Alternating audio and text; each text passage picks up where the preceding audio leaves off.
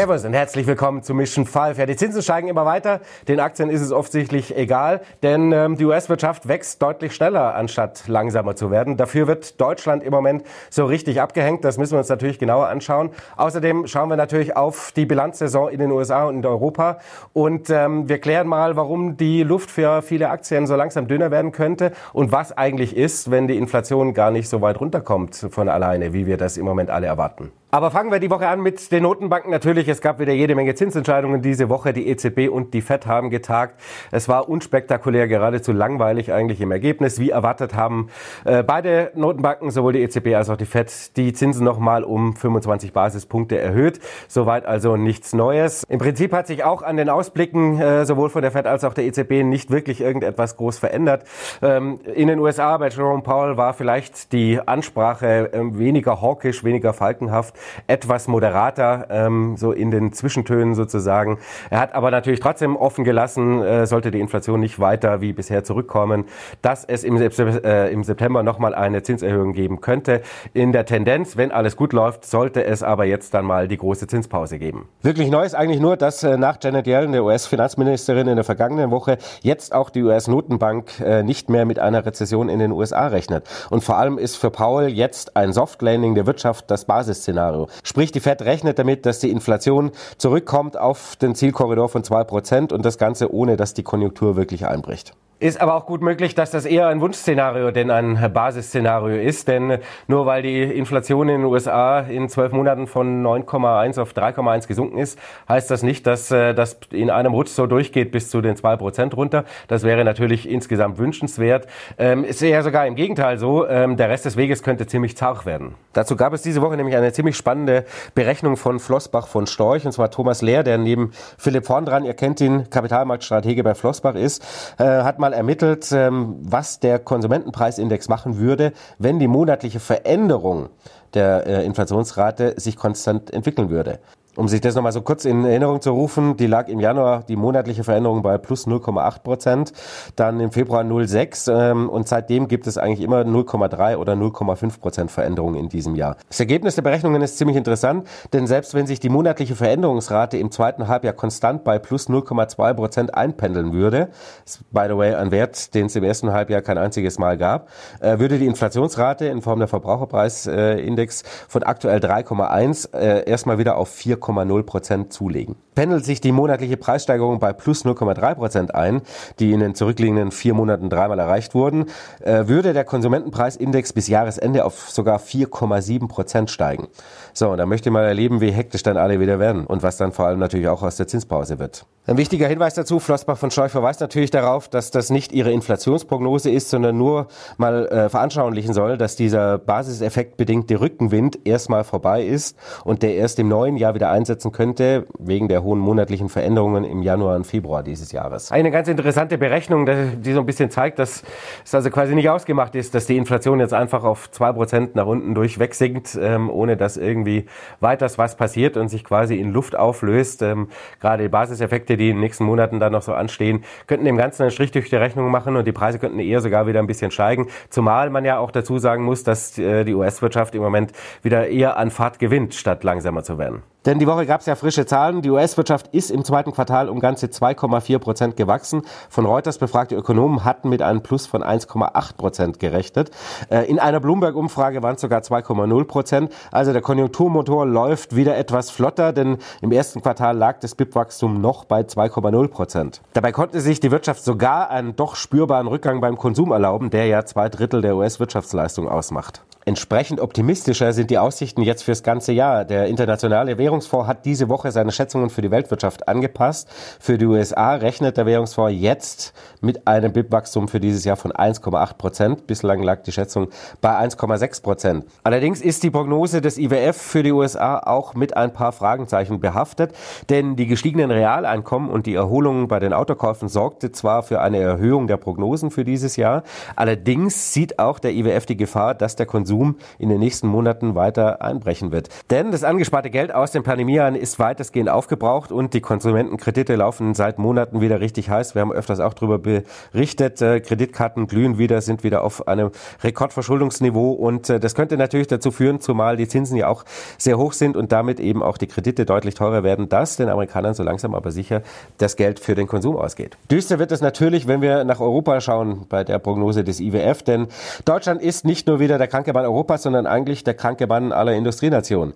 Denn wir sind der einzige G7-Staat, für den der IWF in diesem Jahr nicht mit Wachstum rechnet, sondern mit einem leichten Rückgang des BIP um 0,3%, während für die Eurozone mit einem Plus von 0,9% gerechnet wird. Mehr noch ist Deutschland so ziemlich das einzige Land, für das die Prognosen nach unten korrigiert wurden. Im Frühjahr rechnet der IWF noch mit einem Minus von 0,1% für Deutschland. Für alle anderen großen Wirtschaftsräume haben sie die Aussichten deutlich nach oben angepasst. Alles in allem geht die Schere zwischen Europa und den USA damit also immer weiter auseinander oder wieder richtig kräftig auseinander. Das wird sich wahrscheinlich auch bei den Unternehmensgewinnen fortsetzen. Das ist keine allzu kühne Prognose. Damit fehlt natürlich den europäischen Aktien für die kommenden Monate so ein bisschen das Futter für den Aufstieg im Vergleich zu den Amerikanern. Wobei die Quartalssaison im Moment in den USA zeigt, auch für US-Aktien wird zumindest teilweise die Luft so langsam dünn.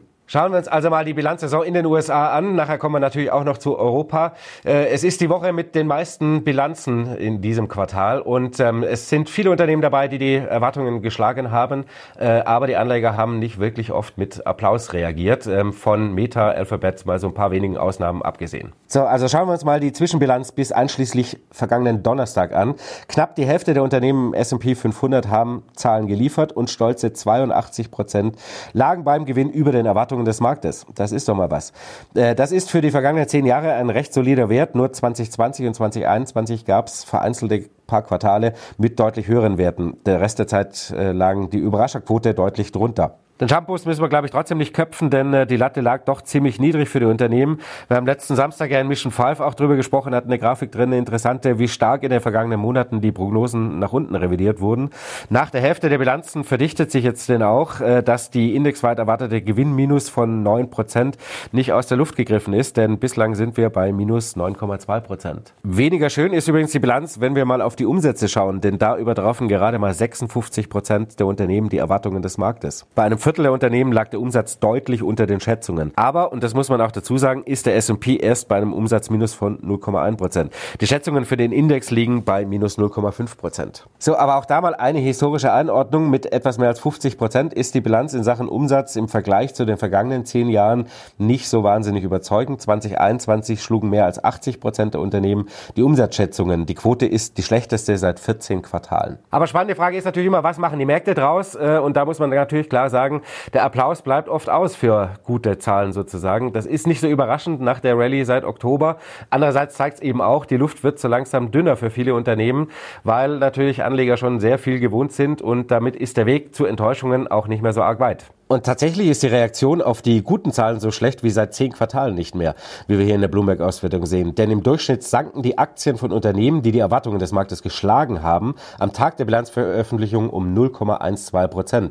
Damit reagieren Anleger zum ersten Mal seit 2020 also negativ auf positive Überraschungen, sprich mit Gewinnmitnahmen und Verkäufen. Im schlimmsten Fall verlor eine Aktie sogar 14%, obwohl sie die Erwartungen des Marktes geschlagen hatte. Im besten Fall legte mit einer eben Ausnahme die Aktie um 14% zu. Tja, aber wie schlagen sich eigentlich dagegen unsere europäischen Aktien? Die erwartbare Antwort natürlich nicht wirklich besser. Mehr als die Hälfte der Unternehmen im MSCI Europe haben mittlerweile ihre Halbjahresbilanz vorgelegt und gerade einmal 49% der Unternehmen hat die Erwartungen geschlagen. Insgesamt liegen wir derzeit bei einem Minus auf den Index bezogen von 11,6%. Dabei haben sich die Gewinne der Unternehmen in Europa eigentlich deutlich besser und länger gehalten als der Unternehmen in den USA. Denn im zweiten Quartal, wir sehen es hier, gibt es den ersten Gewinnrückgang im MSCI Europe seit 9 Quartalen. Entsprechend war auch dann die Reaktion auf Zahlen an den Märkten. Nach einer Berechnung der Bank of America verloren die Aktien der Unternehmen, die die Schätzungen verfehlten, am ersten Handelstag 2% an Wert. Das ist die stärkste Marktreaktion seit mehr als 6 Jahren auf schlechte Zahlen. Stellt sich natürlich die Frage, woher kommt diese ganze Diskrepanz? Denn die Vorzeichen in Europa sind ja eigentlich deutlich schlechter als in den USA. Wir haben deutlich niedrigeres Wirtschaftswachstum, die Aussichten sind schlechter. Wir haben die ganze Energieproblematik, die die Amis nicht haben. Und wir haben natürlich im Moment auch den starken Euro, der den Unternehmen, vor allem im Export, nicht wirklich hilft. Tja, da war offensichtlich eben die Hoffnung da, dass die Unternehmen trotzdem das alles abfedern können und deswegen deutlich höhere und sichere Gewinne ausweisen können. Und offensichtlich war diese Hoffnung deutlich zu groß. Blenden wir hier mal dazu eine interessante Auswertung von Bloomberg ein, denn die Gewinnerwartungen hier bezogen auf den Stock 600 wachsen seit März deutlich stärker als in den USA für den S&P 500. Selbst jetzt noch liegt die Erwartung an das Gewinnwachstum deutlich über dem der US-Aktien. Aber der Trend kippt seit Juni, während die Schätzungen für den S&P so langsam aber sicher nach oben gehen, sinken für den Stock 600 langsam die Gewinnaussichten. Aber, und das ist natürlich auch immer so ein kleines Warnsignal, bisher hat es niemanden wirklich gestört an der Börse, dass die Aussichten sich eintrüben. Wir haben hier mal die Revision der Gewinne im Stock 600, die seit inzwischen 6 Wochen negativ sind. Also es setzt sich jetzt so langsam bei den Marktteilnehmern fest, dass die bisherigen Erwartungen nicht so zu halten sind. Und was macht der Markt? Er ist eigentlich in dem Zeitraum eher sogar leicht gestiegen. Zu hohe Erwartungen bei gleichzeitig sich deutlich antrübender Konjunktur und eine starke Währung ergeben natürlich irgendwie eine ungesunde Gemengelage und bieten natürlich viel Platz für negative Überraschungen für europäische Aktien. Und trotzdem gibt es einige Anlagestrategen, das soll hier auch mal erwähnt sein, die derzeit weiter pro Europa sind, was die Geldanlage angeht. So zum Beispiel die Europa-Anlagestrategin von JP Morgan, Grace Peters. Sie glaubt an einen Catch-up-Trade von europäischen Werten, nachdem die seit April den US-Markt underperformten. Und natürlich ist die Bewertung deutlich günstiger als in den USA. Auch das spielt da natürlich immer so dem Ganzen ein bisschen in die Karten. Die Bewertung ist natürlich einer der Gründe, warum keine richtige Freude aufkommt bei US-Aktien, selbst wenn die Erwartungen des Marktes geschlagen werden. Denn in den letzten Monaten hat sich vor allem eines ausgewertet, nämlich die Bewertung. Auch wenn das natürlich nicht in der kompletten Marktbreite gilt, aber doch zumindest bei den großen 7 Big-Tech-Firmen ist die Bewertung mittlerweile wieder historisch sportlich, so kann man sagen. Die 7 Unternehmen, die den Markt ja seit Oktober durchtragen, kommen mittlerweile auf ein KGV von 32 und liegen damit deutlich über dem Schnitt der vergangenen Jahre. Der Rest des S&P kommt auf ein KGV von 17, was nicht wirklich überteuert ist, sondern eher so im Durchschnitt der letzten Jahre liegt. Und weil ja allenthalben zu lesen ist, dass die lange nicht vorhandene Marktpreise sich so langsam auflöst sozusagen, muss ich sagen, stimmt nur bedingt. Also ja, es sind seit Juni ein paar Werte mehr gestiegen als die Magnificent Seven, wie man so schön sagt. Aber inzwischen hat sich auch das schon wieder ziemlich gewandelt. Denn der Börsenwert der 7 Big-Tech-Aktien bringt es schon wieder auf 28,6% der Marktkapitalisierung des gesamten S&P 500. Das Rekordhoch lag, ihr seht es, unwesentlich entfernt bei 28,9%. Insgesamt ist die Euphorie also nach wie vor ziemlich hoch und damit steigt auch die Fallhöhe. Fear and Greed ist ja seit Wochen im Extremgier-Modus, haben wir oft drüber geschrieben. In der jüngsten Bank of America-Umfrage unter Fondsmanagern war natürlich der most crowded trade Big Tech. Auch das ist so seit einigen Wochen konstant. Aber das ist eben auch ein Warnsignal, denn wenn man sich die Mittelzuflüsse in Aktien anschaut, sind die jüngst nochmal kräftig gestiegen und auf einem absoluten Rekordhoch angekommen. Und kein Vergleich am Ende früherer Höhenflüge an den Märkten wie etwa 2008. Und wenn die Euphorie am größten ist, ist der Weg zur Enttäuschung nicht mehr weit, das wissen wir alle. Aber natürlich kann das alles noch eine ganze Weile so weiter gut gehen, ohne dass irgendjemand nervös wird und auf den Verkaufsknopf drückt. Für Morgan Stanley ist das übrigens immer noch eine Bärenmarkt-Rallye und kein neuer Bullenmarkt hier. Da kann man jetzt mit Statistiken daherkommen, wie man will. Mike Wilson, was soll er auch anderes sagen, ist seit Jahresanfang permanent pessimistisch, sitzt an der Seitenlinie und erzählt die ganze Zeit, dass eigentlich der S&P doch schon lange fallen müsste. Und letzte Woche hat er sich mal mit so einem kleinen Sorry, er hat sich geirrt, in den vergangenen Monaten geäußert, aber pessimistisch bleibt er natürlich trotzdem. Allerdings ist diese Bärenmarkt-Rallye für Morgan Stanley nach wie vor voll in der Norm, wenn man so schön sagt. Die Strategen haben mal alle großen Bärenmarkt-Rallies ohne Rezession zusammengetragen. Mit einem Plus seit dem Tief von 25% ist die Rallye knapp über dem Durchschnitt von 22%, aber dann doch noch in dem Rahmen, was in der Vergangenheit eben auch schon öfters passierte. Allerdings gab es nur sehr wenige Bärenmarkt-Rallies, die stärker sich entwickelten. 1998 lag das Plus bei 36%. Ansonsten waren alle Rallies eher deutlich kürzer. Und damit kommen wir zur Geldidee in dieser Woche, wo wir immer mal so ein bisschen Inspirationen liefern wollen für euch, für uns zum Anlegen und natürlich auch die Community so ein bisschen zum Austausch anregen wollen. Und auch in dieser Woche wird die Rubrik unterstützt von unserem Partner Scalable Capital. Denn wer sein Depot bei Scalable hat und sich die Prime Plus Mitgliedschaft gönnt, ja, der kann sich auch den einen oder anderen Trade mehr leisten. Denn für die 4,99 € im Monat sind beliebig viele Trades ab einem Volumen von 250 € kostenfrei.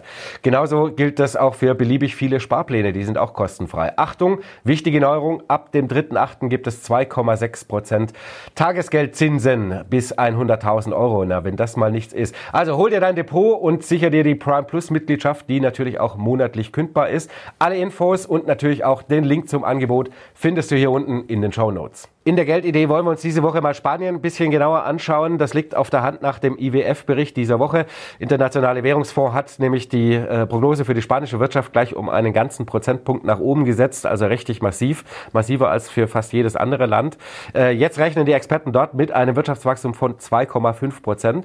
Damit soll die spanische Wirtschaft gleich mal dreimal so schnell wachsen wie der Rest Europas. Von Deutschland wollen wir ja mal gar nicht weiter sprechen. Und weil es so schön und auch so traurig ist, blenden wir es hier gerade nochmal ein. Deutschland hier schön das Schlusslicht für dieses Jahr mit minus 0,3%. Und Spanien kommt direkt hinter Indien und China, was das Wirtschaftswachstum in diesem Jahr angeht. Grund dafür ist laut IWF, dass der Tourismus in Spanien nach den 2 Pandemiejahren wieder richtig boomt und Besucher des Landes im Schnitt auch mehr Geld ausgeben. Im letzten Jahr hat Spaniens Wirtschaft bereits stark zugelegt. Das BIP ist 2022 um 5,5% gestiegen. Die ganzen guten Daten waren eigentlich auch ausschlaggebend dafür, dass Pedro Sanchez bei der Wahl jetzt jüngst doch deutlich besser abgeschnitten hat, als man das gedacht hat oder befürchtet hatte, wie auch immer, je nachdem, welchem Lager man sich da zugehörig fühlt. Der IWF hat in seinem Bericht ausdrücklich Sanchez' Regierung für die Reaktion auf die Energiekrise gelobt. Das haben die Spanier etwas konsequenter gemacht als zum Beispiel wir Deutschen. Die hatte nämlich schließlich eine ganze Reihe an Maßnahmen beschlossen, um die Inflation in den Griff zu kriegen. Spanien hatte die Mehrwertsteuer auf Grundnahrungsmittel ausgesetzt und einen Preisdeckel auf Gas bei 50 Euro pro Megawattstunde festgesetzt. Dann kamen natürlich auch noch ein paar begünstigende Faktoren hinzu, denn wegen der heißen Temperaturen konnte das Land auch vermehrt auf erneuerbare Energien setzen. Außerdem heißt der hauptsächliche Gaslieferant nicht Russland, sondern Algerien. Spanien ist jetzt immerhin das erste EU-Land, in dem die Inflation unter die 2%-Marke gesunken ist. Das ist der niedrigste Stand seit März 2021. Das bleibt der Börse natürlich nicht völlig unentdeckt, logischerweise, und deswegen holt der IBEX auch so langsam aber sicher auf. Der spanische Leitindex hat seit Jahresanfang um gut 15% zugelegt, ist damit also ähnlich stark gestiegen wie der DAX. Außerdem sind die spanischen Blue Chips im europäischen Vergleich tatsächlich nach wie vor ziemlich günstig und anders als der DAX ist der IBEX auch noch ein gutes Stück von seinem Allzeithoch entfernt, also ein bisschen Luft nach oben könnte da durchaus noch drin sein. Also lohnt sich vielleicht doch mal ein genauerer Blick auf Spanien. Man muss natürlich auch dazu sagen, dass nicht alles Gold ist, was glänzt, denn Sanchez' Maßnahmenpakete, um die Wirtschaft auf Vordermann zu bringen, hatten natürlich ihren Preis und der war ziemlich stolz.